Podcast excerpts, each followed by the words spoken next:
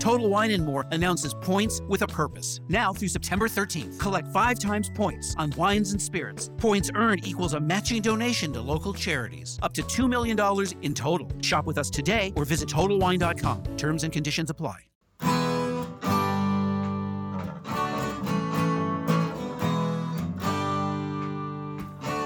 Bem-vindo a mais um podcast do Senhor Tanquinho. Eu sou o Guilherme. E eu sou o Rony. E aqui a nossa missão é deixar você no controle do seu corpo.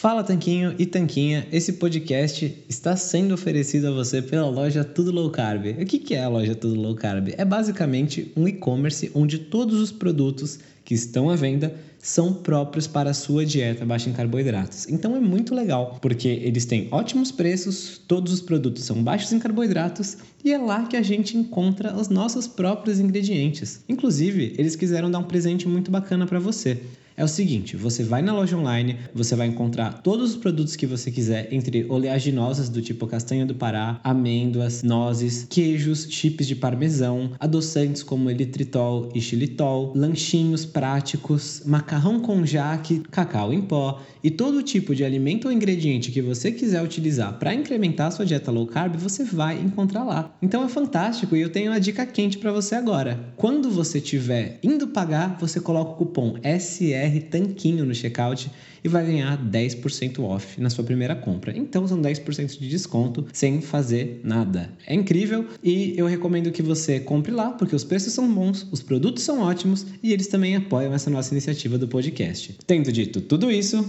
hora do show. Fala Tanquinho e Tanquinha, esse podcast está sendo oferecido a você por nós. Isso, por mim pelo Rony e pelo nosso programa Guia Dieta Cetogênica. O Guia Dieta Cetogênica é um curso em vídeo com todas as informações passo a passo para você seguir uma dieta cetogênica de sucesso. E como bônus para você que escuta os nossos podcasts, a gente colocou dentro do programa, na área de membros especial, todos os nossos produtos já publicados até hoje. Então, são dezenas de livros de receitas, são centenas de receitas tem também o nosso livro de texto e teoria, né, das 120 dúvidas sobre alimentação saudável respondidas, que foi elogiado inclusive pelo Dr. Souto, pelo Rodrigo Bomeni, pelo Danilo Balu e por vários e vários convidados que já passaram pelo nosso podcast. E tem tabelas, infográficos, textos explicativos, resumos em PDF, um grupo secreto no Facebook e muito, muito mais. Então, convido você a conhecer o nosso programa Guia Dieta Cetogênica. O jeito mais fácil de fazer isso é acessando senhortanquinho.com GDC. Letra G de guia, D de dieta e C de cetogênica. senhortanquinho.com GDC. Você vai ter acesso ao programa completo e a gente vai amar te receber lá dentro da área de membros. Vamos para o episódio. Fala Tanquinho, fala Tanquinha, bem-vindos e bem-vindas a mais um episódio do nosso podcast. E hoje trazemos o médico Marcelo Denaro aqui como nosso convidado. O episódio de hoje está bem recheado de informações fascinantes, inclusive explicando tudo o que você sempre quis saber sobre exercícios e jejum. Tudo bom, Marcelo? Tudo jóia. Um boa noite aí, Rony, boa noite, Guilherme. É, em primeiro lugar, queria falar que, assim, é, primeira, primeira vez que eu estou participando de um podcast. É um prazer estar aqui com vocês. Um, um, podcast que, é, assim, que eu escuto e que tantas pessoas escutam e por onde já passaram tantas pessoas que eu admiro. Um prazer enorme estar aqui com vocês. Obrigado. Que é isso, Marcelo. A gente que agradece você pela presença, pelo tempo de participar aqui com a gente e também obrigado a todo mundo que está ouvindo o nosso podcast. E vamos começar então apresentando o Marcelo. O Marcelo, para quem não sabe, é médico, ele é ortopedista. Então, vamos começar perguntando da onde que surgiu esse interesse pela medicina e mais tarde esse interesse por alimentação, eh, digamos, low carb, por jejum e tudo mais. Isso que a gente vai acabar abordando hoje. Então, assim, desde pequeno eu sempre falei que eu queria cuidar de gente, né? E minha mãe fala que eu falava que eu ia ser médico desde pequenininho e não tem nenhum médico na minha família e que eu sempre falava isso. Eles até tentaram me dissuadir da ideia, porque na minha família é cheio de, de pessoas que mexem com a área de direito, mas não aconteceu. E eu falava que ou eu ia mexer com a área de educação física, que é sempre um, uma paixão, foi sempre uma paixão na minha vida, é, e a minha irmã acabou fazendo isso e ela mexe muito com isso. Tem um, tem um grupo muito bacana, tem um, um Instagram que que ela leva pessoas para a montanha, mexe com atividade física junto com, com coisas de mudança de mentalidade, liderança. E eu acabei indo para o lado da saúde, né, na, na, área da medicina. E, assim, é, é, acaba que hoje, depois de um tempo, a gente acabou juntando muito as duas coisas, né, porque é, atividade física também está muito ligada à saúde e a gente junta isso muito. E depois que eu comecei a estudar nutrição, desde que o, o, o bichinho da low carb me picou há cinco anos atrás, através de uma conversa com o Neto, que foi meu colega de turma na, na faculdade, na, na UFMG, é, aí a coisa desandou, cara. Nunca mais eu parei. Daí eu fui para medicina baseada em evidência. Daí eu caí no jejum, comecei a estudar jejum demais e comecei a estudar coisas, outras coisas relacionadas à medicina baseada em evidência também na minha área, na ortopedia, que é a minha a minha formação, né, maior, eu sou cirurgião de joelho. E, cara, acabou assim, a coisa a coisa virou uma bola de neve, assim, foi uma paixão muito grande por tratar de pessoas. E, e a gente vê que estilo de vida está muito ligado ao melhor que a gente pode fazer para tratar das pessoas. Com certeza, Marcelo, que bacana. Parece um rumo natural, né? Pensar em evolução para preocupação com o estilo de vida como algo para tratar as pessoas, né? Sempre é esse cuidado, essa questão de evoluir da, claro, da cirurgia do joelho para os hábitos que vêm antes que podem que podem influenciar no estilo de vida e mesmo na chance da pessoa ter alguma lesão, uma recuperação melhor, enfim. E uma outra uma outra evolução natural, né, um outro caminho natural que pode acontecer quando a gente começa a se interessar por alimentação, ainda mais quando é picado pelo bichinho da low carb, é a gente parar de sentir fome a cada poucas horas. Inclusive, para muitos, surge de maneira espontânea a prática do jejum. De maneira resumida, o que, é o jejum, né? Que a gente vai abordar um pouquinho hoje. Vamos só colocar quem não está familiarizado, todo mundo em pé de igualdade para poder acompanhar o episódio. Então, na verdade, pessoal, é, na, o jejum nada mais é do que a mais antiga prática nutricional da, de toda a humanidade, né? Quer dizer, antes de comer, o ser humano jejuou. E, e durante boa parte do, do, período evolutivo, a gente fugiu de bicho, né? Nós éramos as presas. Então, é, jejuar era uma prática que vocês imaginam que deve ser muito constante. No dicionário, quando a gente procura por jejum, a gente encontra a seguinte definição, que é a privação parcial ou total de alimentos durante um certo tempo. E nada mais é do que isso. Só que eu acrescentaria uma pequena palavrinha a, a essa definição: é a privação voluntária, porque isso diferencia muito o jejum do que a gente chama de fome extrema ou de desnutrição, que é a capacidade que a gente tem de escolher não comer. Muito diferente desses locais do mundo onde, onde a fome impera, né? As pessoas querem comer e elas não comem porque elas não têm o que comer. Então, essa, essa capacidade que a gente tem de não comer porque não quer, e se quiser, o, o alimento está ali disponível, isso faz do jejum uma prática absolutamente saudável. Inclusive, muito utilizada por, por, diversos, por diversas grandes personalidades do mundo, né? como alguns, alguns profetas, como Jesus, Maomé, Buda, todos eles, e, e entre outros, né? tantos outros, Platão, é, grandes pensadores, filósofos, né? É, o próprio Hipócrates, o pai da medicina moderna, chegava a falar isso, né? Que, que comer quando se está doente é alimentar a doença. Então, é, é, jejum a vida, durante toda a nossa evolução foi uma prática absolutamente corriqueira até depois de revolução industrial e a coisa vem andando até que de repente eles mandaram a gente comer a cada três horas e aí daí para frente parece que o jejum virou uma coisa absolutamente nociva é até difícil a gente conseguir estudos, nós vamos falar disso aqui hoje, estudos bons com jejum, porque é difícil deles passarem em comitês de éticas de hospitais, porque parece que a gente está como se estivesse gerando malefício para as pessoas quando a gente orienta jejum. Não, com certeza, Marcelo. É, hoje em dia, o jejum, mesmo uma dieta com um pouco menos de lixo processado de farinha, já é mal vista, né? Que dirá é, jejum, ficar sem comer por períodos maiores do que três horas. É, a gente vê, ouve falar na academia, né? Eu já ouvi várias vezes de gente que acorda durante a madrugada para tomar um shake de whey protein. Ver como que é o marketing, né? Até onde que vai esse tipo de coisa. Mas, Marcelo, quando a gente fala em jejum, além desse preconceito, surgem várias dúvidas em quem se informou um pouco mais e viu que é uma prática segura e saudável e está querendo começar. Aí essas pessoas começam a ter várias dúvidas do tipo: vou perder massa magra, vou diminuir meu, meu metabolismo. E, principalmente, uma das principais é se pode se exercitar estando em jejum. E qual é a resposta, quais as nuances para essa dúvida tão comum? Então, é, aí a gente vai ter que dividir o exercício em diversos aspectos, né, para a gente poder falar disso.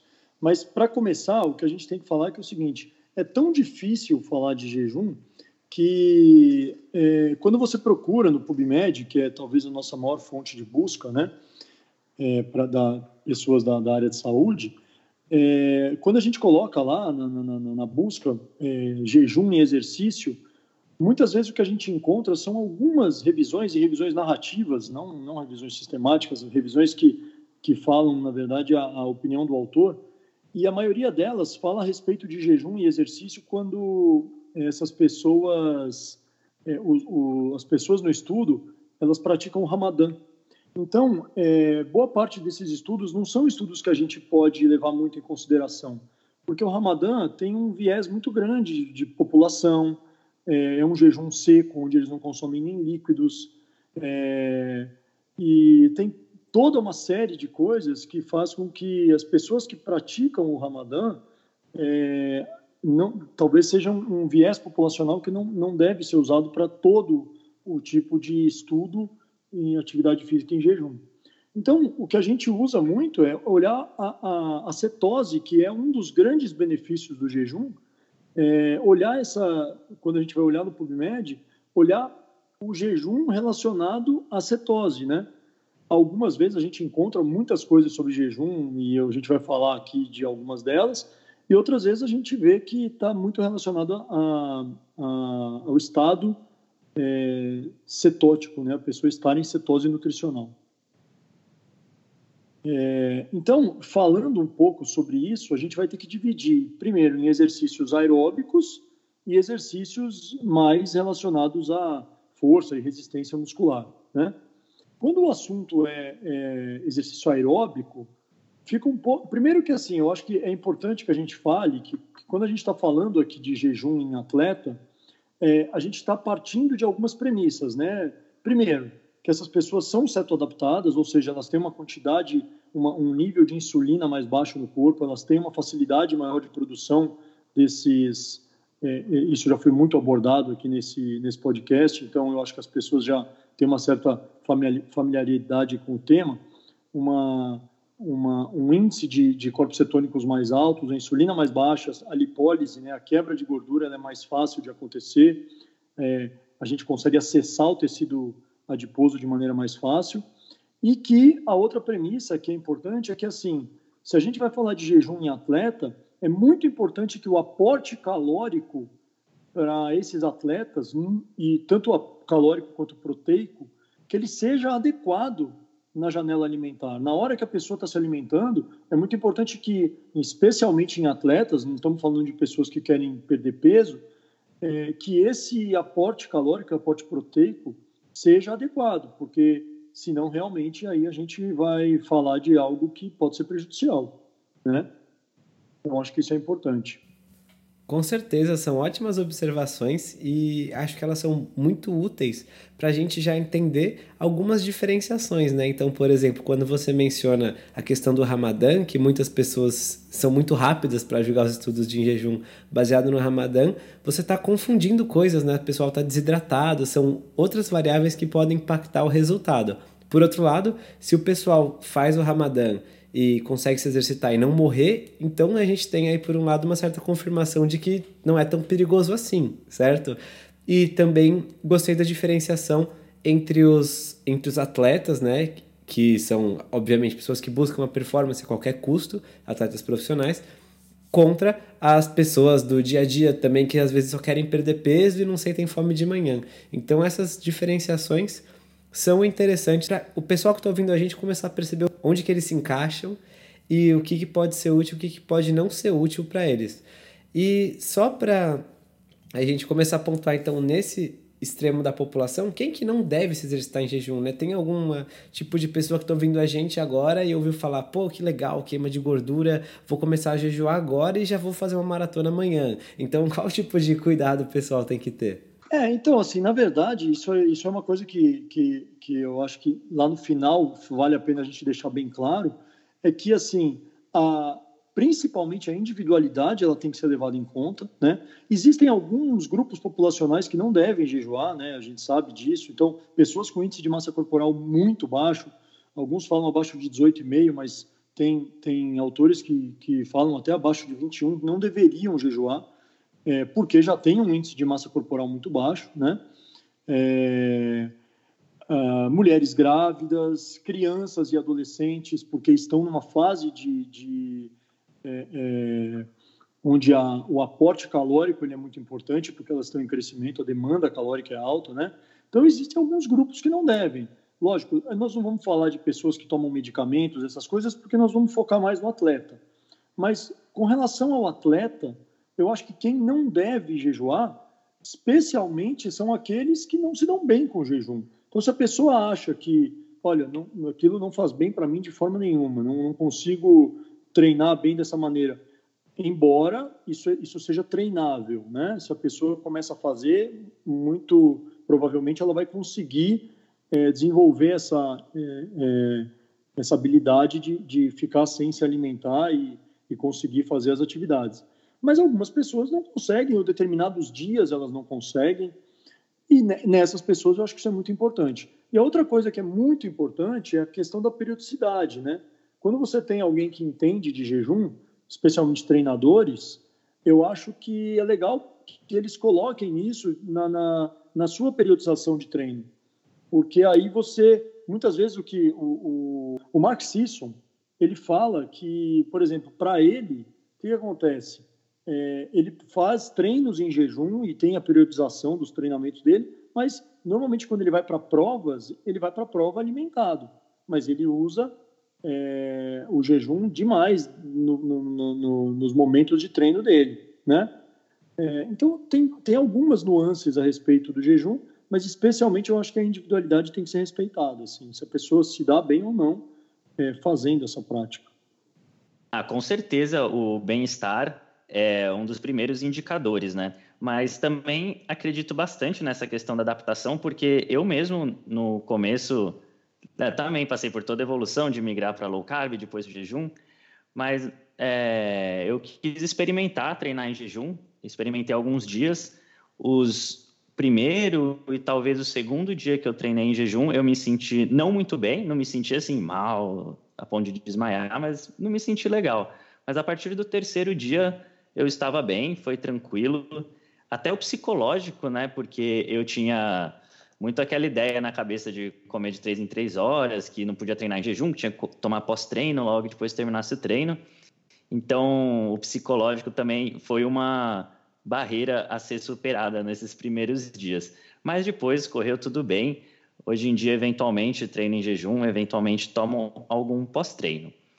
Mas o pessoal está ouvindo a gente falar tudo isso aqui e pode estar tá se perguntando: ah, tudo bem, eu gosto de fazer jejum, gosto de treinar, mas tem algum benefício extra em treinar em jejum? Ou é simplesmente por você não, não querer deixar de estar tá em jejum? Pois é, então é exatamente isso que são os pontos legais, né? E aqui tem que ficar bem claro que nós vamos falar muito, pessoal, de desfechos que a gente chama de desfecho substituto. Porque, assim, é, quando a gente vai avaliar performance, na verdade, o que a gente precisa é saber se o, se o cara está diminuindo o tempo dele na corrida, se o rendimento dele está melhor. Isso são desfechos para um atleta, né? De desfechos que a gente chama de desfechos clínicos. Só que muitas vezes a gente não tem estudos para inferir os desfechos clínicos quando o assunto é jejum, até pela, pela pouca literatura que a gente tem, como eu falei no início. Então, muitas vezes a gente acaba lançando mão de desfechos que a gente chama de substitutos. E o que, que é isso? Medidas de determinados marcadores, é, algumas coisas que a gente vai falar aqui, que na verdade não falam a respeito da performance em si, mas que podem inferir uma melhora de performance. Então, é muito importante que o que a gente vai falar aqui são a maioria das coisas são desfechos substitutos, tá? e, e que, é lógico, precisa de mais estudo para a gente poder falar a respeito, só que existe uma plausibilidade muito grande por trás e muitos, muitos mecanismos que, que são bacanas para explicar por que, que o jejum pode ser interessante. Dito isso, é, existe sim, eu acho que algumas coisas podem ser muito benéficas com o jejum. Então, vamos começar falando, por exemplo, do esporte aeróbico. Então, se você fala em pessoas que estão é, entrando aí para fazer uma atividade como é, corrida, né, bicicleta, natação, coisas de mais longa duração, né? Não estou falando de corridas tipo atletismo 100 metros rasos, não. E nem a natação é, fazer um, sei lá, um 200 medley. Nós estamos falando de coisa mais endurance. Então, essas pessoas, elas vão ter um acesso, a, como a gente falou lá no, no, no início, um acesso ao tecido adiposo muito mais fácil, porque isso está desbloqueado. Então, pessoas em cetose nutricional, elas tendem a ter uma facilidade muito maior de acessar o tecido adiposo. E aí isso tem alguns benefícios, porque, primeiro, elas têm um, uma quantidade de calorias infinita à disposição delas para gastar. Então, muito do que a gente vê naqueles atletas que falam o famoso hit the wall, né, em inglês, que é a pessoa que quebra por hipoglicemia, e isso acontece muito em atletas de, de maratona ou de, de provas muito longas, ultramaratonistas e coisas por aí, até, até menos um pouco, meias maratonas, às vezes as pessoas quebram. O que acontece é que elas entram em hipoglicemia. As pessoas que estão presas ao, ao paradigma do carboidrato, elas vão precisar estar repondo aquilo o tempo inteiro. E de vez em quando alguém vai repor aquilo e passa mal repondo um gelzinho de carboidrato, e quando você tem acesso a essa lipólise, é muito mais difícil de você quebrar e muito mais difícil de você precisar dessas coisas durante a prova. Por quê? Porque você tem a, a liberdade de acessar o seu, as suas calorias na forma de tecido adiposo, liberando aquele triglicerídeo pra, que vai ser quebrado para ser usado sob a forma de ácido graxo ou sob a forma de corpos cetônicos, é, para gerar energia para você. Então, isso faz muita diferença. Tem um estudo muito interessante do Stephen Finney. Como eu falei, às vezes a gente vai ter que usar a cetose ao invés do jejum, né? É, esse, esse estudo dele, é de 1983, ele mostra a resposta do, de, de, atletas é, em cetose nutricional, né? É, e depois eles pegaram esse estudo dele e compararam com um estudo de 2005 de um outro autor é, com pessoas não cetoadaptadas, com atletas não cetoadaptados. E o que eles mostraram é que é o seguinte: é, esses, esse, eles pegaram essas pessoas fazendo um treino mais ou menos a 65% do VO2 máximo, os cetoadaptados e os não cetoadaptados, né? E o que aconteceu foi que o pico de oxidação de gordura nos cetoadaptados foi absurdamente maior, uma média de 90, chegando até mais de 200, se não me engano, é, mais de 200, não, mais de 100, 110 na, no grupo do, do, dos cetoadaptados, e assim, uma média de 28 de oxidação de gordura no grupo não cetoadaptado. Mostrando o quê? Que mesmo se você pensasse assim, olha, meu estoque de glicogênio é menor porque eu consumo menos carboidrato. Poderia ser, Agora eu acho que a gente vai, vai poder falar aqui que talvez, talvez não seja bem assim. Mas mesmo que fosse, o corpo ele vai demorar muito mais tempo para acessar esse, esse glicogênio, porque ele tem a reserva de gordura para usar. Então você não vai, em momento algum, ficar dependente, porque a sua glicose está lá sendo mantida e você não precisa ficar usando reserva de glicogênio. Então, é, essa é uma grande vantagem metabólica do, dos atletas cetoadaptados sobre aqueles que não têm esse, essa cetoadaptação, né? A gente poderia chamar isso de flexibilidade metabólica, talvez, né?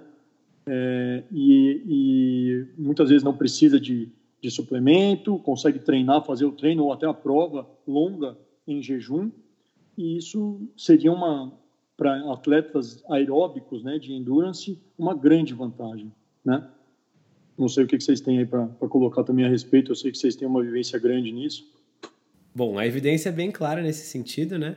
De que você de fato muda, de certa forma, o combustível preferencial. Você consegue poupar uh, o glicogênio mais, de maneira mais é, inteligente, digamos assim, e com isso evitar esse hit the wall ou esse bonking que muitos maratonistas ou corredores de endurance relatam. Tanto é que a gente vê muitas pessoas nesse, nessa questão de muitas pessoas praticantes de esportes de endurance que acabam optando por uma dieta mais low carb, cetogênica e mesmo pelo jejum. Todas essas daí, né, usando essa questão que você menciona da cetose, por exemplo, como um substituto. E falando um pouquinho de experiência pessoal, o Rony mencionou que treino em jejum às vezes, às vezes não. Eu também para mim é muito nesse sentido. A minha rotina atual é muito no, no sentido de que eu treino quando é conveniente para mim e no horário que a academia é vazia. Se eu comi antes ou não, é praticamente indiferente. E eu só tomo um cuidado a mais de, de comer uma refeição assim que eu treino, né? Não imediatamente depois, mas de comer bem depois do treino. E também, eu digo, tomo um cuidado, mas não é nada também calculado, pensado. Eu simplesmente tenho fome depois de treinar. E muitas vezes também dietas cetogênicas ou mesmo carnívoras já cheguei a fazer com uma frequência de treino, mesmo que ele seja intenso, é, vamos, o nível de intensidade alta de esforço no sentido de carga, com um volume relativamente baixo, uma frequência relativamente baixa, alguma coisa como três vezes por semana, um treino, mesmo que seja com cargas com intensidade relativamente alta em, em termos de repetição máxima, né, de, de uma repetição máxima, não sentir prejuízos disso comparado com uma dieta mais alta em carbos e nem com esse jejum mais carnívora ou cetogênica. Então, é claro que é uma autoexperimentação, mas é bacana às vezes a gente ter algumas anedotas quando a gente não tem uma evidência de grau mais, mais sólido para suportar, né? Pelo menos mostrando que, olha, dá para fazer isso sem morrer. É bom para todo mundo, não é? Não sei o quê. É claro que são debates mais complexos, com mais nuances. Agora, que, que dá para treinar em jejum e, bom, quase sem carbo em esportes que não são o endurance também dá. Exatamente. E assim, até falando a respeito do glicogênio muscular, né, que a gente às vezes acha que ah, então vai ter menos glicogênio, eles fizeram um estudo com ultramaratonistas, pegando os caras e botando na esteira para correr 3 horas a 65% do VO2 máximo e, e 65% do VO2 máximo 3 horas para um ultramaratonista é tipo, o cara está aquecendo, né? É, e o que, que eles fizeram? Eles fizeram biópsia muscular desse pessoal e eles viram que, na verdade, o glicogênio muscular deles, e eles dividiram, grupos 10 deles eram, eram 20, 20 atletas, né? 10 eram adeptos, adeptos de uma dieta de baixo carboidrato, então tinham uma cetose nutricional, e 10 não. 10 estavam é, numa dieta de, de alto carboidrato. E aí, na, na biópsia muscular antes, logo depois e duas horas depois do exercício, eles viram que o glicogênio muscular deles era absolutamente igual dos dois, dos, dos dois lados da, da, da equação. E, e, aí, e aí, por que isso, né? Porque, primeiro, o grupo que, que consumia uma, uma dieta que tinha uma, estava em cetose nutricional, esse grupo tem uma oxidação de gordura muito maior, uma oxidação de carboidrato muito menor, né? É, e além disso, é, a gente sabe também que existem outras coisas que podem acontecer, e aí a gente já pode entrar falando de outros benefícios, que entra naquela coisa da, da recuperação, né? que atletas é, em cetose, eles tendem a se recuperar mais rápido. E uma das coisas é porque se, o lactato que é produzido no músculo durante o exercício, ele vai ao fígado, e no fígado ele entra num ciclo que chama ciclo de Core, para produzir glicose, né? E isso é, parece né, que em atletas é, que estão certo adaptados, você vai ter um aumento desse, desse lactato entrando nesse ciclo e, na verdade, acaba que a gente, ao invés desse lactato ficar lá produzindo dor, que na verdade não é bem o lactato que produz dor, a gente acaba culpando o lactato, mas o problema da dor, né, da cãibra e dessa dor muscular que vem é, ela não é do lactato em si, ela é do hidrogênio que está presente no lactato. O lactato, na verdade, é uma coisa extremamente boa, porque é uma forma que o corpo se que o corpo encontrou de se adaptar a momentos sem oxigênio. Então ele vai fazer uma uma uma respiração anaeróbica e é, é, usando a glicose e produzindo lactato, né? É, então a, a esse lactato ele, ele pode ir lá para o fígado e ser transformado em glicose.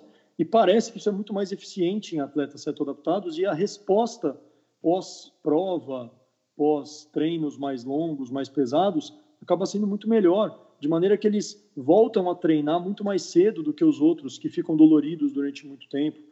E aí tem outro fator que seria talvez a, a, os mediadores inflamatórios, estresse oxidativo, que também alguns estudos mostram que é menor em atletas cetoadaptados.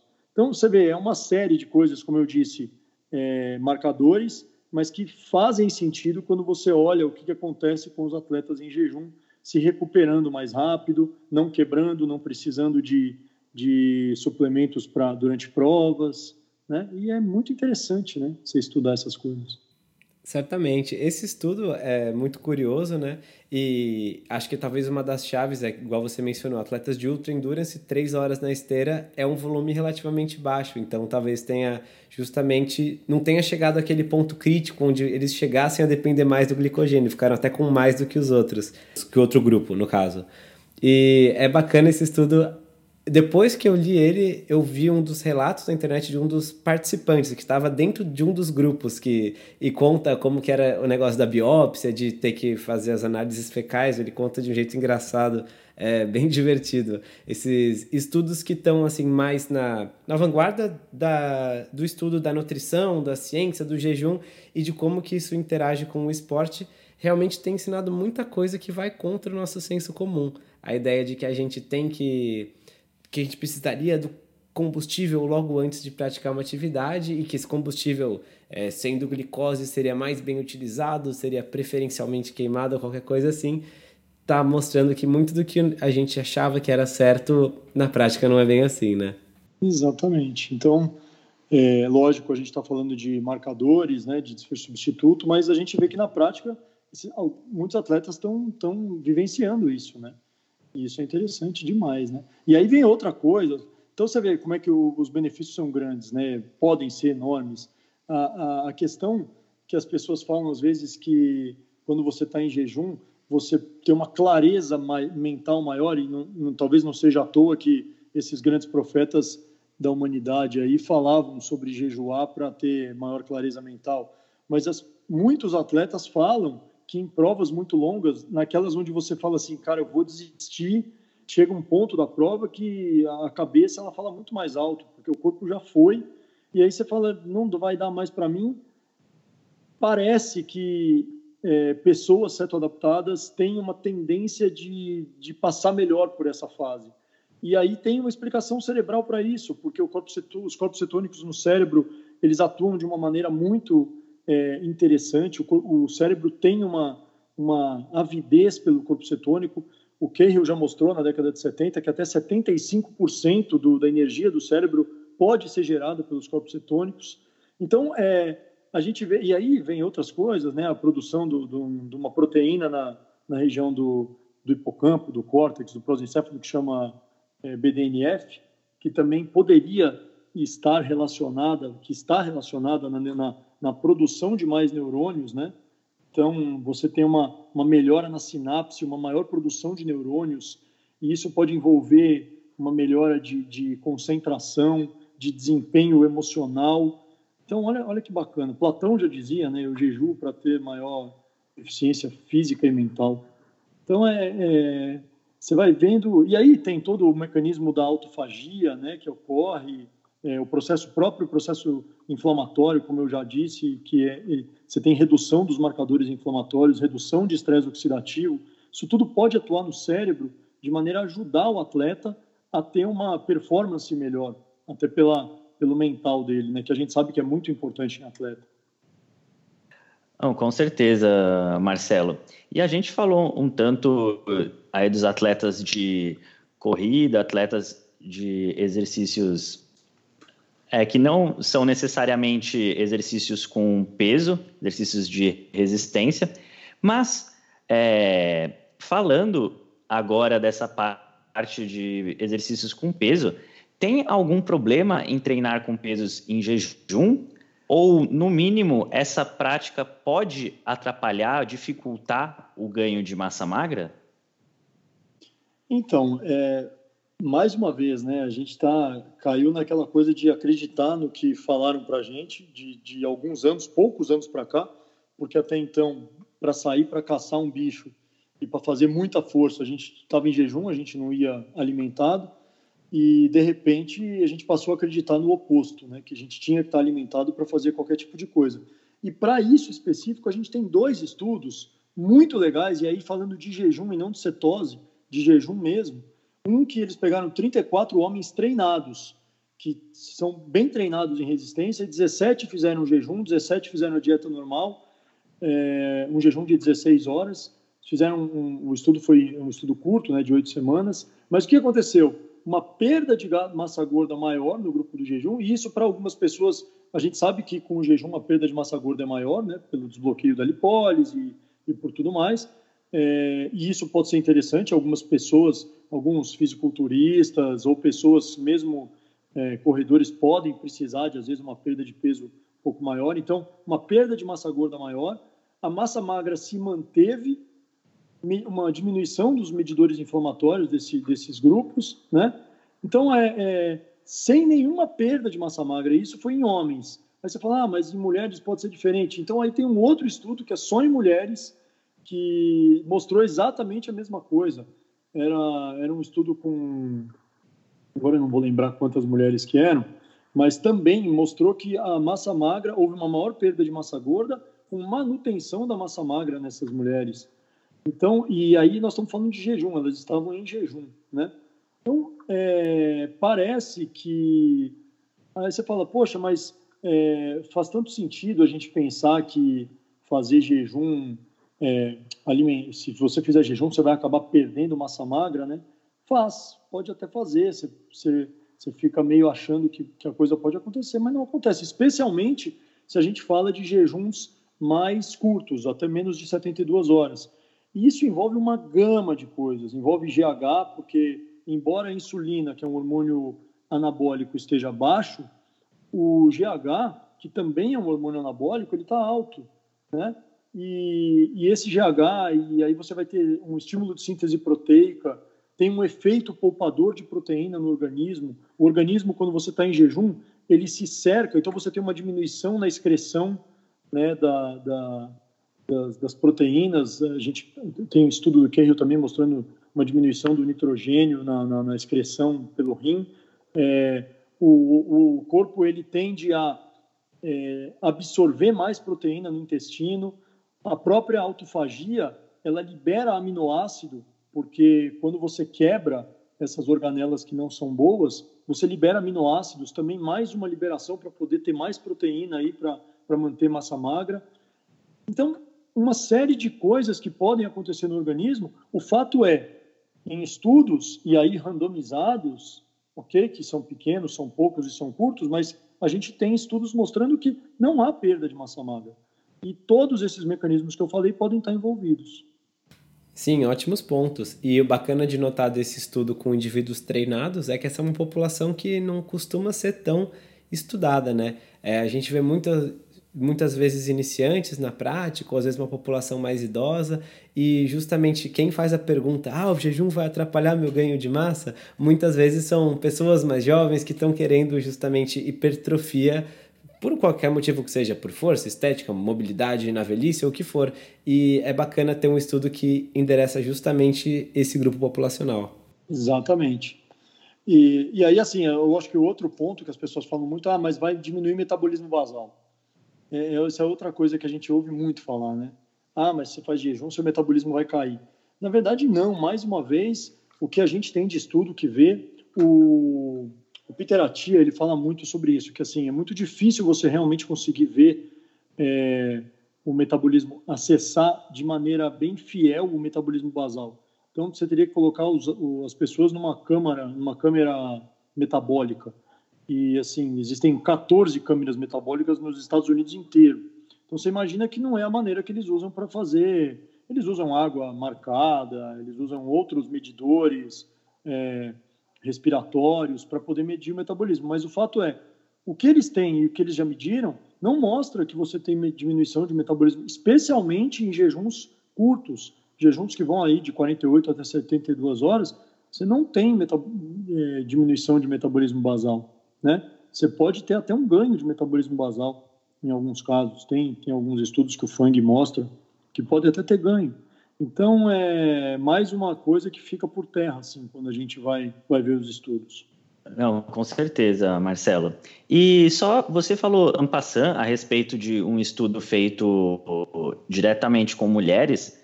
Uma curiosidade que você poderia comentar é porque tem gente que tem a dúvida de se jejum intermitente para mulheres deveria ser diferente. Eu já ouvi em alguns lugares dizer que mulher poderia fazer no máximo 14 horas de jejum por dia sem é, prejuízo à saúde, a hormônios, enfim, a qualquer tipo de coisa. E enquanto homens poderiam fazer jejuns mais longos, como 16 e 24 horas. E é, o que você acha sobre essas afirmações? Tem diferença de jejum entre homem e mulher? Então, é, na verdade, assim, é, o Fang fala muito disso, é muito interessante. Eu já vi também, acho que um outro autor falando, não lembro se é o Rob Wolf ou se é o próprio marxismo, mas que é muito interessante, assim, é, poxa, os dois viveram nesses períodos todos de milhões de anos, né? Por que, que seria diferente o homem da mulher? Por que, que o homem pra, poderia jejuar e a mulher não poderia? É óbvio que a mulher tem períodos da vida dela, especialmente gravidez e a lactação, que ela não deve jejuar, sem dúvida. É um período de, de, de, de uma demanda energética muito alta para a mulher. Ela não deveria jejuar nesses períodos, mas são períodos muito curtos da vida da mulher, né? Agora, tirando isso, você fala, ah, mas a, mulher jejua, ela vai entrar em amenorreia. Não, não é o jejum para fazer ela entrar em amenorreia. É um índice de massa corporal muito, muito, muito baixo que acaba fazendo ela entrar em amenorreia e parece que isso é até uma coisa meio uma resposta interessante do corpo, né? Porque você está chegando num nível perigoso de, de, de, massa magra tão baixo que o corpo fala, olha, isso aqui é incompatível, então é, é melhor você não reproduzir desse jeito. É, mas fora isso, não tem sentido você falar para pessoas normais, homens ou mulheres, que eles não pod poderiam jejuar, né? Ah, minha esposa jejua duas vezes, a gente faz aquele protocolo do Brad Pillon, 5-2, jejuamos duas vezes por semana, 24 horas. Às vezes a gente não está muito bem para jejuar no dia, eu até mais do que ela, ela tem muito mais disciplina para isso até do que eu. É, e aí não jejuo, porque isso também é muito legal no jejum, você tem uma flexibilidade muito grande, se você não está afim, você não jejua, se você passou mal, você não jejua, se você tem um evento, você não jejua, porque não é aquele dia, aí você muda para outro dia, né? você não precisa fazer o número de horas certinho, você faz o que você quiser, e, então, é, não faz sentido você falar que um gênero pode e outro gênero não pode. Não, consigo ver. E nunca ninguém conseguiu me mostrar um estudo que, que falasse, não, bati o martelo que realmente mulher não pode jejuar. Não faz sentido. Certamente não faz sentido. Esse argumento evolutivo sempre é algo muito bacana para a gente ter em mente, né? Os dois tiveram que passar pelos mesmos períodos de fome, foram forjados no mesmo ambiente, né? Respeitadas as devidas proporções, as mesmas demandas sobre os nossos genes. Então, por que, que as mulheres não poderiam passar, né, aguentar um período de jejum igual aos homens? Realmente não faz sentido. E eu gosto também desse ponto que você mencionou da flexibilidade. Então, por exemplo, se eu vou viajar e estou num hotel que tem um monte de café da manhã, poxa, com coisa que eu adoro, vários queijos, tem ovos, tem bacon, tem café por que, que eu vou pular o café da manhã quando tem essa disponibilidade e tal? Posso tomar o café da manhã e depois que voltar para minha rotina, posso voltar a pular o café da manhã. E aí eu posso comer esse café da manhã, mas não ter vontade de comer no almoço. E bem ou mal, às vezes você já fica assim 12 horas sem comer entre o café e a janta, que nem seria um jejum formal, mas é muito mais um processo de autoconhecimento, de respeitar a fome e essa flexibilidade toda essa praticidade é um dos benefícios secretos, digamos assim, né? Que quem não faz jejum nem imagina que existe. Exatamente. E aí é só vivenciando para saber, né? E, e é como a gente vê e, e vivencia. É, quanto mais você faz, mais você vai ficando adaptado a isso, mais você vai vendo que realmente você não tem aquela dependência de comida que a gente até pouco tempo atrás acreditava que tinha. Isso é muito bacana, né?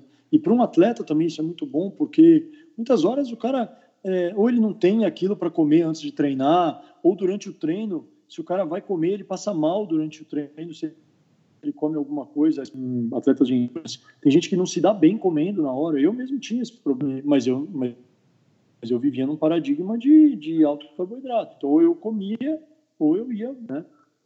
Então, é interessante você ver que você pode viver um outro lado e que, ok, né? Não tem nada de fazer mal. Perfeito, perfeito. E a gente volta naquela questão do bem-estar de novo, né? Se você está fazendo, está se sentindo bem, é, já é um bom sinal de que está indo tudo bem.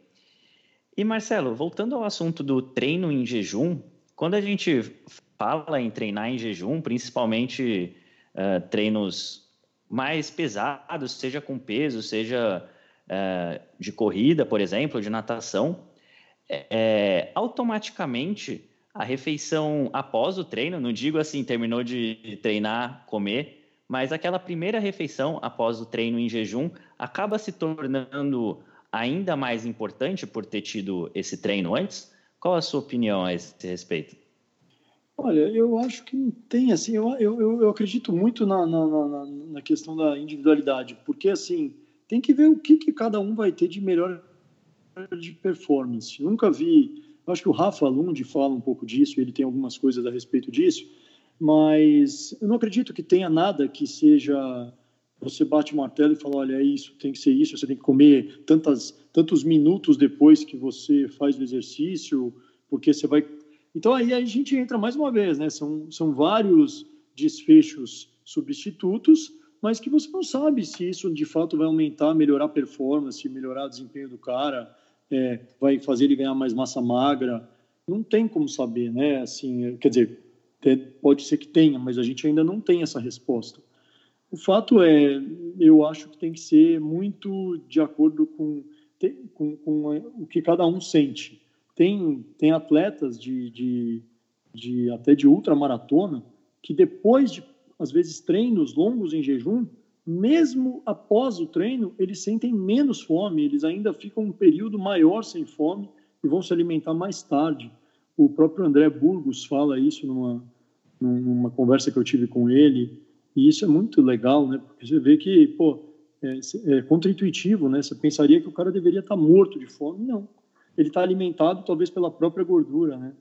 Pela própria queima da, da, da, da gordura dele mesmo.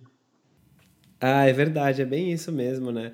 É, e a fome, como a gente está acostumado a ver quando jejua, claro que não no caso dos treinos e tal, mas ela vem em ondas. Então, às vezes você fala, nossa, estou com muita fome, muita fome. Mas aí você se distrai, vai trabalhar, fazer alguma coisa. Uma hora depois que você pode comer, você para, se observa e fala, nem estou mais com tanta fome assim. Ela está menor do que antes. E muitas pessoas têm a crença de que a fome seria como algo que se acumula, né? Como uma água enchendo um copo aos poucos e vai só acumulando. E na verdade não. Ela tem um padrão muito mais de ondas. Eu tenho fome agora, vai ver porque é o horário que eu sempre como. Mais uma horinha depois, não comi e ela tá menor, diminuiu. E, e isso acontece também no caso dos treinos. Às vezes você treina em jejum, aí faz um treino de pernas pesado, fica até enjoado, nem consegue pensar em comida quando sai do treino. Aí toma um banho, toma um banho, é, espera um pouquinho, uma horinha, e aí depois a fome vem. Então, nesse sentido, é interessante notar quão pouco esse senso comum que a gente tem serve como referência, né? De que pareceria que tanta gente que come de 3 em 3 horas já sai da academia chacoalhando um shake de whey porque acha que não pode ficar é, poucos minutos sem se alimentar e como que no outro extremo a gente vê pessoas desafiando essas noções e experimentando com o oposto disso, ficando em jejum antes e não comendo imediatamente depois também. Exatamente. E assim, eu, não, eu, vejo isso muito como aquilo que a gente falou no início. Que tem gente que sente melhor, mas a gente ficou preso a acreditar que você tem que tomar o seu whey protein depois que você malha, porque isso vai te dar benefício. Você nem sabe de onde veio, né? Mas você vai lá e, e acaba tomando. Não faz sentido. E é, faz do jeito que você se sentir melhor e você vai ver que, como você disse, se às vezes você tem uma certa fomezinha em alguns momentos que você está no jejum, passa um pouquinho de tempo, ela some. A Patti Aires fala muito que muitas vezes a gente confunde fome com sede, então na verdade você toma um líquido e aquilo passa a sua fome. Né? A grelina, ela, ela, ela, que é o hormônio da fome, né? ela varia muito e, e, a fome mesmo varia. Às vezes você está com fome de repente ela passa, e aí, você, como você disse, né? você, você se exercita e tal, e ó, você exercita, não, você vai fazer, vai, vai fazer alguma atividade, tudo, de repente você já não está lembrando mais que você estava com fome. Então isso acontece demais, né? Sim, acontece mesmo. Esse fator da grelina é interessante porque qualquer um que às vezes tinha um horário, sei lá, na faculdade ou no emprego, depois mudou para outro emprego, mudou o horário de almoço, por exemplo, você almoçava sempre duas da tarde, sempre ficava com fome às duas da tarde. Aí no novo trabalho, você tem que talvez almoçar meio-dia. E aí, meio-dia, primeiros dias, você não tá com fome. Aí, depois de umas duas semanas, quando dá 11h55, você já tá com fome. Você treinou, né? A grelina tem esse fator comportamental também nos padrões de, de pulsação. Então, você fica com fome nos mesmos horários, se você tem uma agenda mais ou menos regular de alimentação.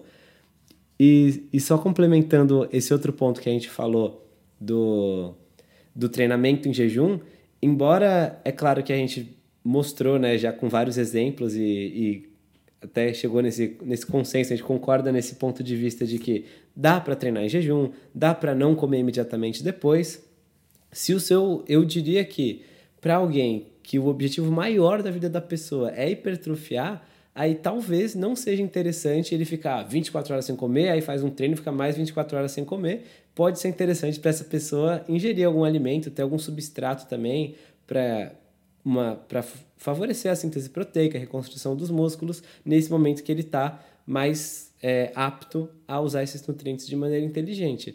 Agora, esse é um cenário que muitas vezes não corresponde ao da maioria das pessoas que treinam na academia e só quer ficar ah, magro, em forma, definido e não está buscando a hipertrofia necessariamente. E, e, e na, na, verdade, cara, o que a gente tem que pensar antes de pensar assim, ah, o jejum faz bem, o jejum faz mal, porque na verdade a prática que sempre foi feita na, no mundo foi jejuar, né? A gente deveria parar e pensar o seguinte: mas será que comer carboidrato assim nessa nessa quantidade antes ou depois ou durante treino, será que isso faz bem? Porque na verdade não tem literatura para fundamentar isso. Então, a gente ficou preso num paradigma e está tentando provar uma outra coisa, sendo que a gente não conseguiu nem colocar aquilo como ele virou mainstream, virou uma coisa que todo mundo acha que é certo, sem ter nenhum estudo que corrobore. Entra na mesma coisa da, da, da gordura como sendo um grande vilão para da alimentação, sem nunca ter, ter tido um estudo robusto que falasse, olha, realmente é isso mesmo. Não tem, não tem estudo que fala que se você treinar com altas doses de carboidrato, é isso que vai melhorar seu desempenho. Então, é para poder falar assim, olha, existe vantagem metabólica, então, na, na cetose nutricional? É difícil a gente chegar e, e falar assim, ah, sim ou não, né? Mas tenho um artigo do Peter Atia, não sei se acho que vocês devem ler ele bastante, é um cara que eu acho fora de série, e ele mostra um estudo de um japonês é, e esse cara fez um estudo seguinte: ele pegou e, e testou o impacto. Não sei se vocês já leram esse estudo da glicose, do beta-hidroxibutirato e da insulina na eficiência muscular, tratando o coração perfundido de, de roedores com esses. Então eles botaram só glicose pura, glicose e insulina, glicose e cetona e glicose, insulina e cetona. Eles fizeram dessa forma. E, eles, e ele fala que assim, quando você usa um, um coração perfundido, que seria o melhor para você testar essas coisas de eficiência e tudo, porque você está num ambiente fechado ali. Então, você tem o débito cardíaco, que é o volume versus a quantidade de vezes que o coração bate, né? E aí você vai conseguir bem ver como que foi o resultado disso. E no fim das contas, o que, que ele observa? Que você tem uma eficiência, utilizando beta-hidroxibutirato, uma eficiência de 28% maior do que quando você tem um sistema onde você tem só glicose ou glicose e insulina, né? Então, quando o beta-hidroxibutirato está associado, ele aumenta a eficiência em 28%. Você tem, e além disso, você tem uma maior disponibilidade de energia com um menor consumo de, de oxigênio. Você gasta menos oxigênio para conseguir um, um, ele chama de energia livre, né, que é a energia de energia potencial de Gibbs essa, essa energia ela é, ela sobra mais energia no sistema com um consumo menor de oxigênio. Olha que barato que esse cara conseguiu mostrar. E aí, se você joga isso né, para pro, os exercícios físicos, a conclusão que ele chega é a seguinte: ele fala, bom, então capacidade aeróbica, será que melhoraria? Olha, o beta-hidroxibutirato ele é mais eficiente do que a glicose na produção de energia por unidade de carbono, com um menor consumo de oxigênio. Então, parece provável capacidade aeróbica, pode ser que, que ele ajude a capacidade aeróbica, assim como a resistência muscular, porque a resistência muscular também vai precisar disso, né? Dessa, ele vai ter uma eficiência maior, e quando você tem uma, uma maior eficiência, pode ajustar, ajudar a resistência. Por outro lado, o poder anaeróbico e a força muscular possivelmente não vão ser influenciados pelo, pelo beta-hidroxibutirato. Você não vai ter efeito, porque é, ela não aproveita, nenhum deles aproveita a energia potencial extra que é gerada por esse beta-hidroxibutirato. Então, possivelmente ele não vai afetar essas coisas. Essa é a conclusão que ele dá, né, do, do, no, do artigo. E, e, uma coisa interessante que ele fala, que isso é, é fato, né, é que o beta-hidroxibutirato por que, que ele é tão eficiente? Porque ele mimetiza a ação da insulina.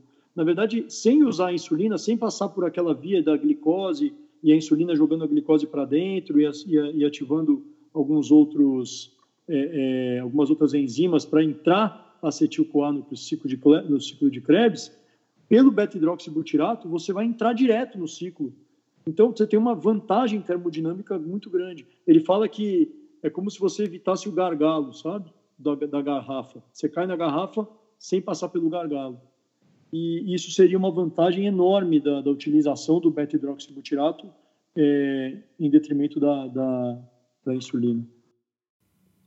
Esse ponto que você levantou, sem nem mesmo entrar na explicação do beta-hidroxibutirato, né, o BHB, que é uma cetona que, caso a pessoa não conheça, é um dos corpos cetônicos que geralmente é o mais usado para geração de energia esse ponto que você mencionou de que a gente não tem um standard claro, né? Que quer dizer, a gente definiu como standard algo que não era provado, que já merecia ser definido assim, é algo que a gente sempre tem que lembrar quando for justamente nessa questão de comparar o jejum com comer de 3 em 3 horas, a dieta low carb com uma dieta high carb.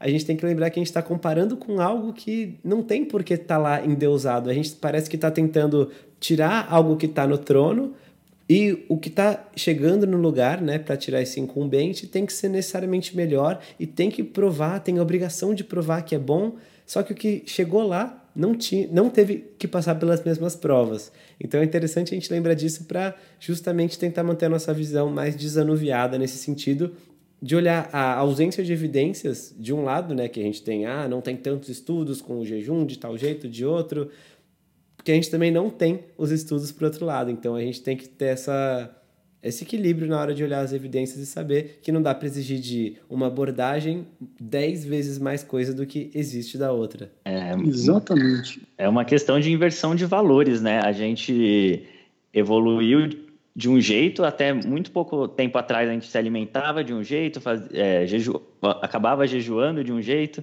e tudo mais. E de um tempo para cá que mudou tudo isso, né, foi colocado na nossa cabeça que tinha que comer intervalos menores, um monte de carboidrato a cada pouco tempo. E aí a dieta low carb é que é chamada de low carb, né, e não de dieta normal e a outra dieta de high carb.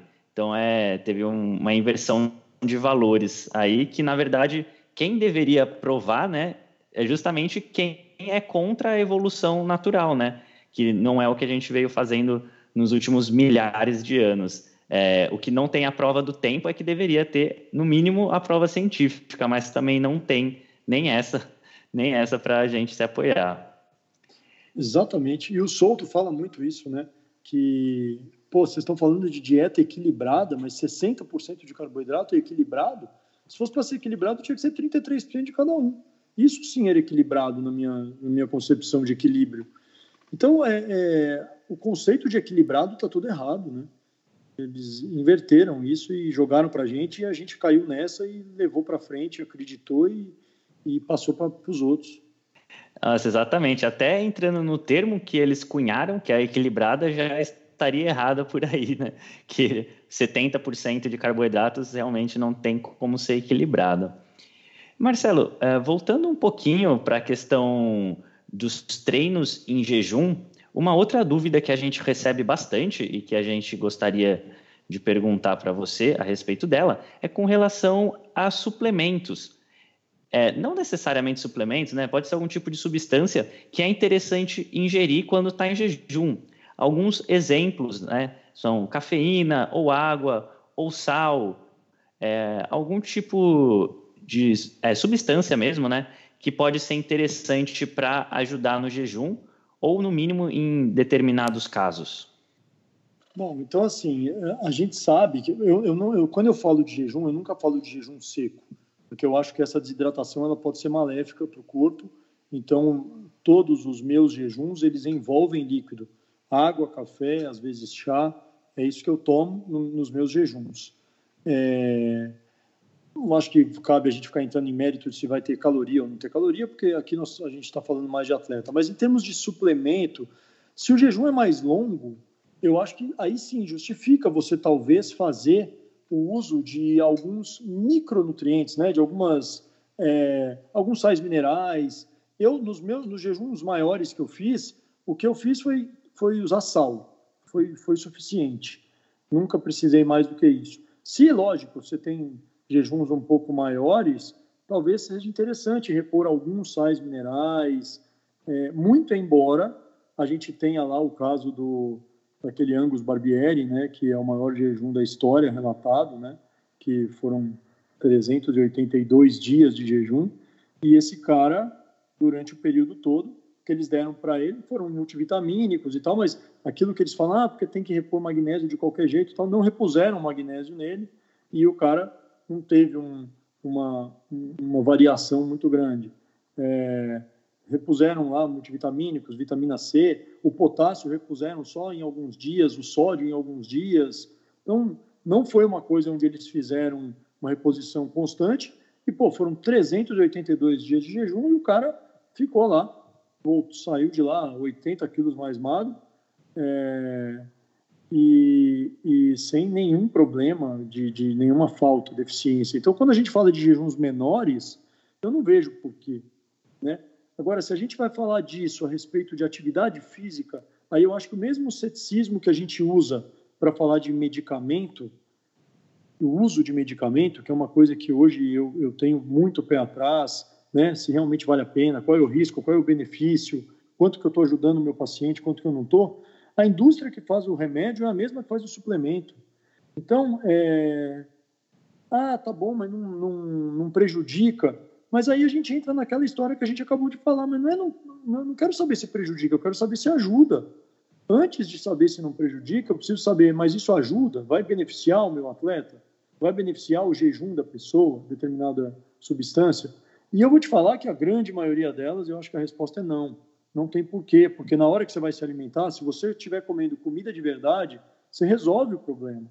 Está tudo ali. Você precisa, tudo que você precisa está ali na comida do dia a dia, nas, no, no nossa alimentação, né?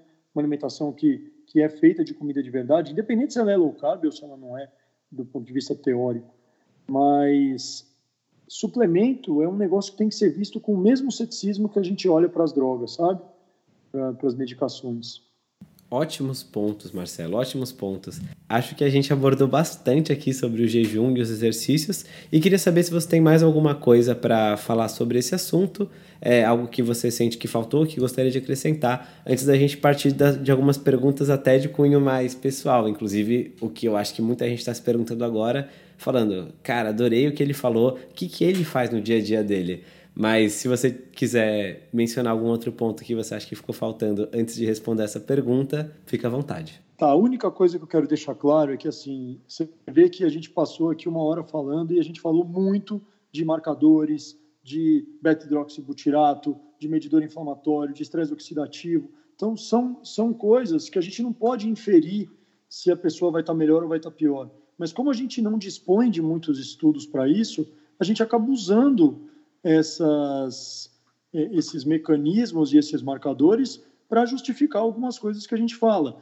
E aí a gente vê que existe probabilidade, é, plausibilidade do mesmo jeito que quando eles querem explicar que comer de três em três horas faz sentido, eles usam mecanismos plausíveis. Só que quando você vai testar em estudos, você vê que não tem sentido, né? Mas então é, o que tem que ficar claro é que a gente tem que ser cético, cético.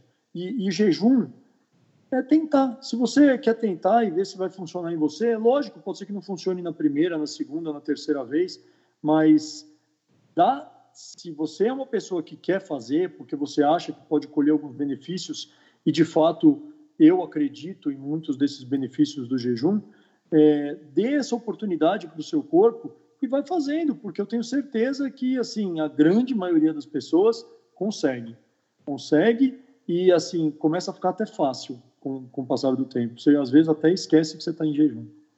É isso que eu queria deixar claro. Nós estamos falando muito de desfecho substituto, se a capacidade aeróbica melhora ou não melhora, a gente não sabe, é, é provável, é tudo baseado em mecanismos, precisa de mais estudo, mas existe uma plausibilidade sim. Então isso tem que ficar claro. Perfeito, Marcelo, perfeito. É, acho que isso ficou bem claro. Você abordou muito bem essa parte. Então agora a gente gostaria de saber como que você faz o jejum no seu dia a dia, como você adota o jejum. Você falou, comentou durante o podcast que costuma fazer o protocolo do Brad Pillon, né, de 24 horas, duas vezes por semana. É só isso que você faz ou de vez em quando você faz uma coisa um pouco diferente? E também, né, quando você não está fazendo jejum, qual é a sua, o seu padrão alimentar? Você segue mais uma dieta low carb ou nem tanto, mais comida de verdade? Como que é o dia a dia do Marcelo? Então, o, eu me alimento de uma, de, uma, de uma alimentação low carb, assim, com algumas exceções, quando a gente tem eventos, quando fim de semana a gente tem menino pequeno e festinhas, eu me permito ter essas, essas escapulidas, eu falo isso muito para os meus pacientes, isso é, é, faz parte da vida e tem que ser assim, né? A gente não tem que ser, isso não é uma religião, né? Eu, eu brinco falando isso. Ninguém está rezando para Deus de low carb, sabe? É, a gente tem que saber que é um estilo de vida. Eu levo isso durante a semana muito bem. Fim de semana eu me permito algumas coisas dentro daquelas que às vezes eu não é nem que faz falta, mas que eu tenho vontade de comer e aí eu, eu como se, se, se eu tenho disposição ou se eu estou num evento e tal. E durante a semana um estilo de vida que é bem de baixo carboidrato. Já às vezes já quis já fui mais para o lado da cetogênica e voltei, depende. Às vezes eu falo, ah, eu quero dar uma secada, eu fico mais um pouco cetogênico. E aí você vai brincando nisso, mas sempre com, com comida de verdade. Isso é fundamental. Com relação ao jejum, é, eu faço hoje o protocolo 5.2, às terças e quintas eu jejuo 24 horas. E já fiz jejuns maiores, até porque eu estudo jejum, então eu quis ver quais eram as, os efeitos disso no meu corpo. Né? Então, eu cheguei a fazer 78 horas de jejum. É, e já tem um tempo, já tem uns dois anos que eu não faço jejuns mais longos. Estou até ensaiando fazer de novo, sabe? Porque é, acho, acho interessante e quero testar coisas maiores assim quando o assunto é jejum, porque é um, assunto que eu estudo. Mas eu falo isso muito para os pacientes. É a minha vida, eu faço porque eu estudo não acho que a maioria das pessoas precise disso, talvez um ou outro sim. O Fang tem isso lá na clínica dele em Toronto e, e ele usa isso muito bem, jejuns até maiores, mas aí eles pegam pessoas doentes que precisam ser tratadas, precisam da intervenção e às vezes só uma dieta low carb não resolve, né? A pessoa tem que entrar com coisas mais, mais pesadas para conseguir sair da resistência à insulina. E, mas eu acho que se a pessoa quer tentar fazer o jejum, pô, Começa lá com 16 horas, por um café da manhã.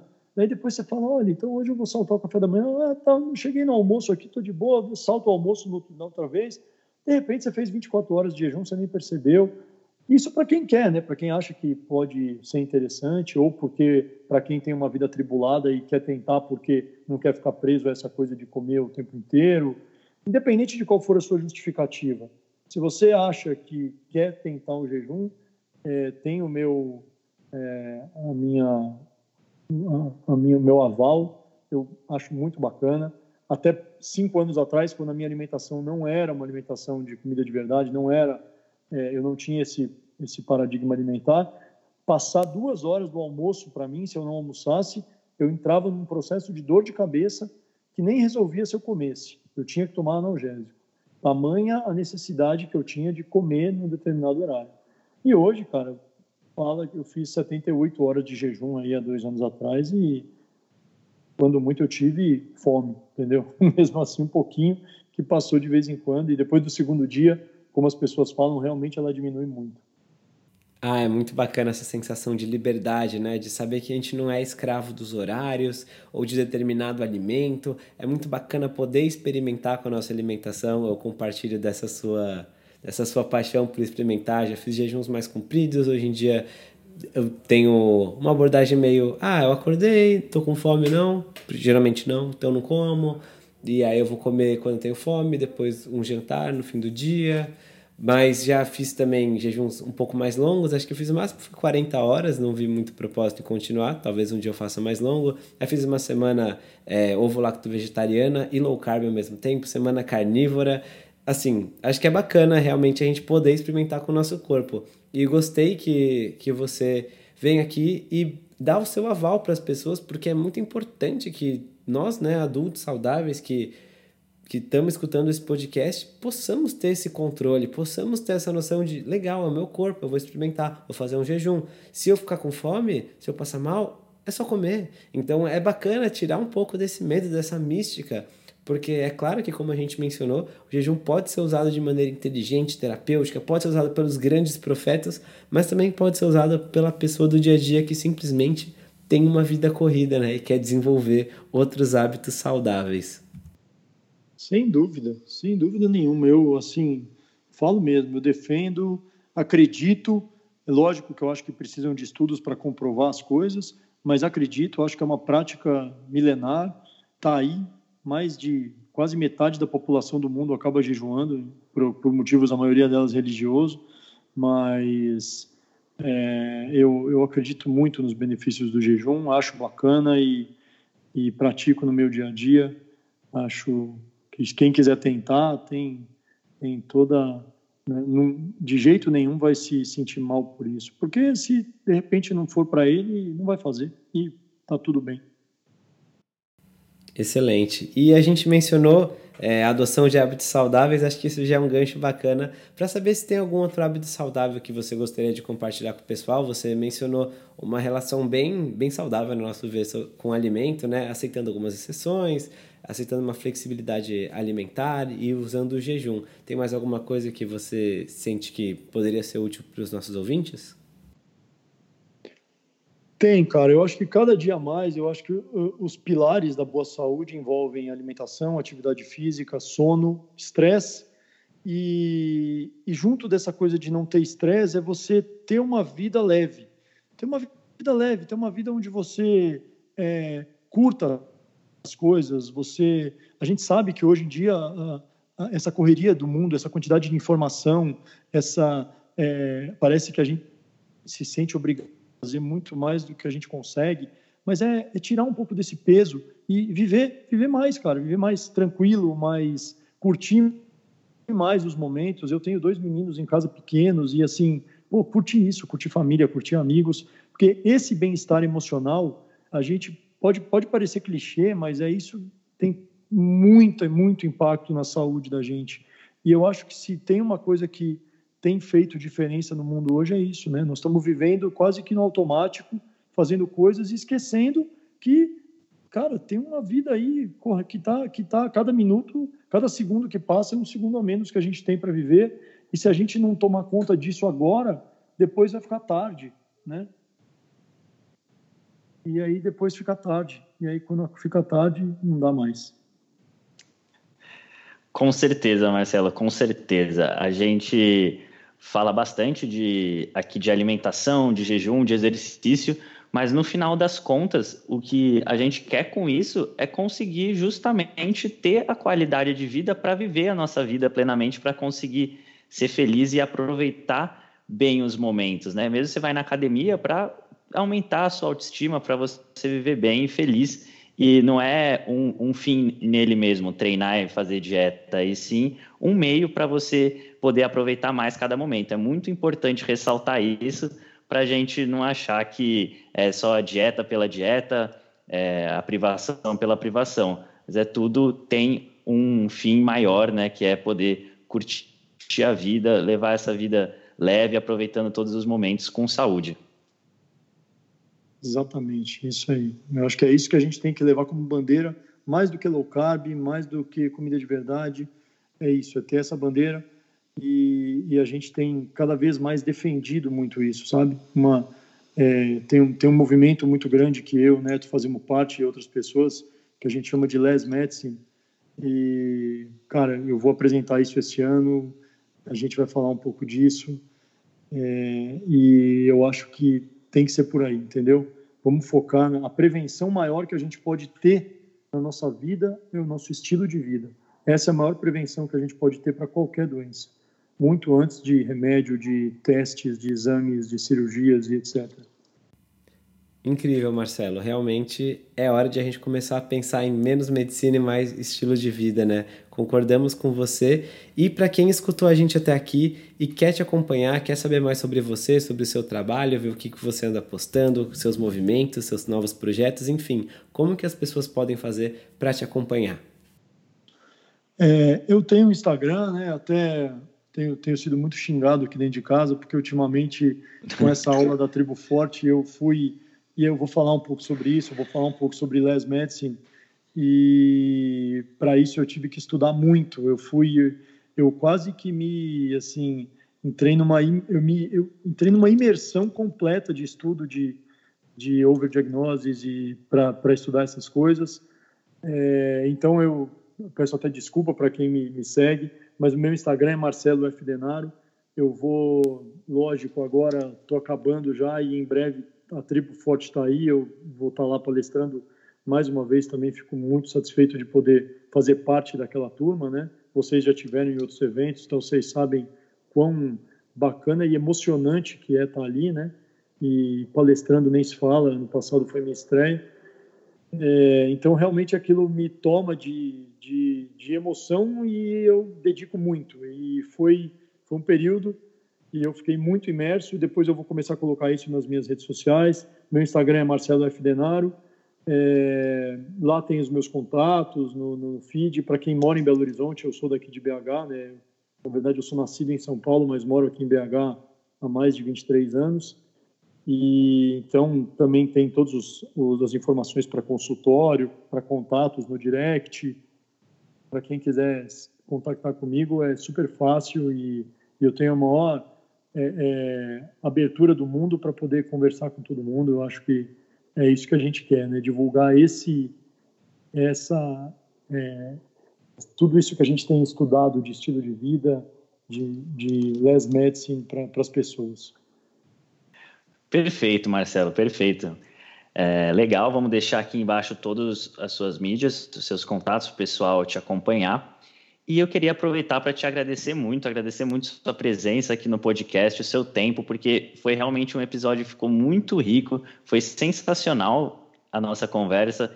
A gente gostou muito desse bate-papo e com certeza quem ouviu a gente até aqui também vai gostar e tirar muito valor de tudo que você falou.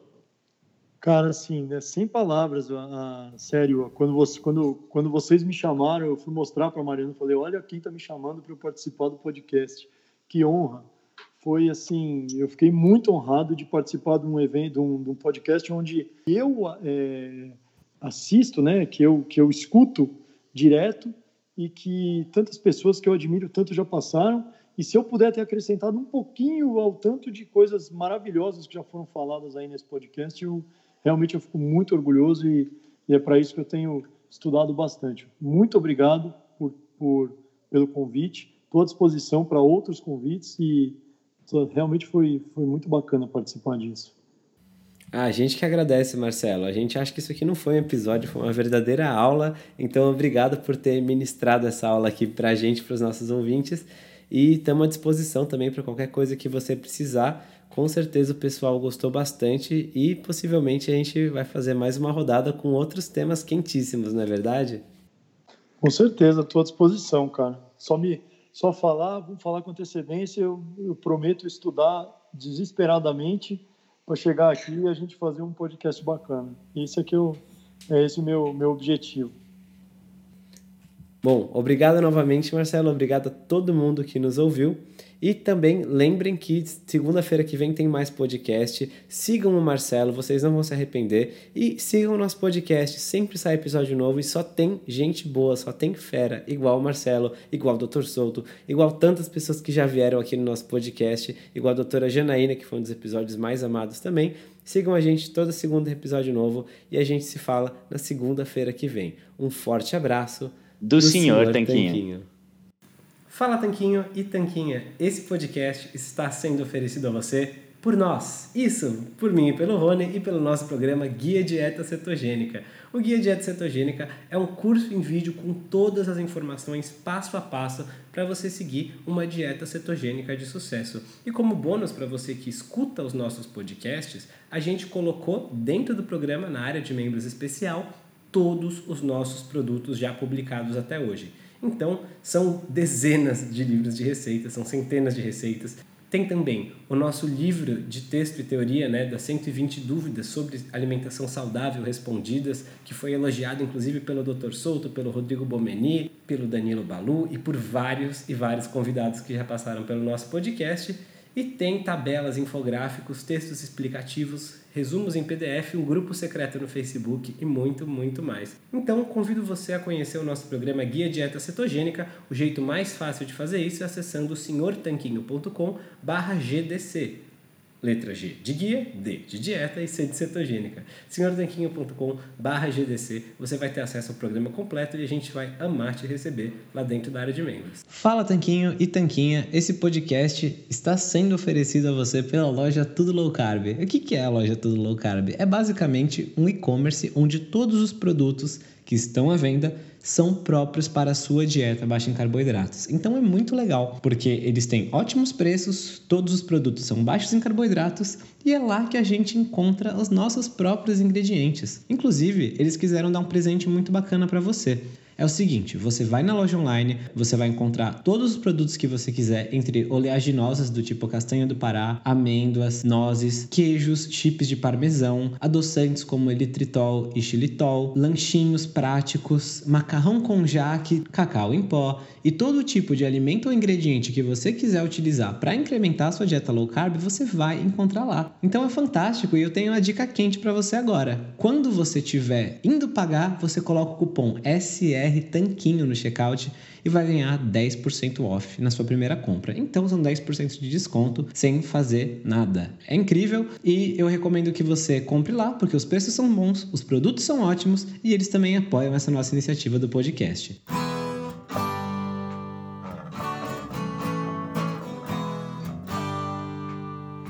Você acabou de ouvir mais um episódio do podcast do Senhor Tanquinho. Não deixe de se inscrever para não perder nenhum episódio com os maiores especialistas para a sua saúde. Total Wine and More announces points with a purpose. Now through September 13th, collect five times points on wines and spirits. Points earned equals a matching donation to local charities. Up to $2 million in total. Shop with us today or visit TotalWine.com. Terms and conditions apply. If you have an unpaid debt to the IRS that you can't pay, please hear this special notice. Specially approved IRS relief programs designed to aid delinquent taxpayers are now in effect that can significantly improve your financial situation. Depending on your circumstances, you may qualify to have your tax problem resolved in your favor and may even have your back taxes reduced by thousands or eliminated entirely. A relief hotline has been established by Community Tax for you to call and see if you qualify at 800 305 6762. If you owe the IRS back taxes that you can't afford to pay, don't let the IRS trick you into thinking you have no way out. Our highly accredited tax professionals will let you know what you qualify for and how much you can save. We may be able to stop all liens, garnishments, levies, and save you thousands. Call and see if you qualify for this taxpayer relief at 800 305 6762. That's 800 305 6762.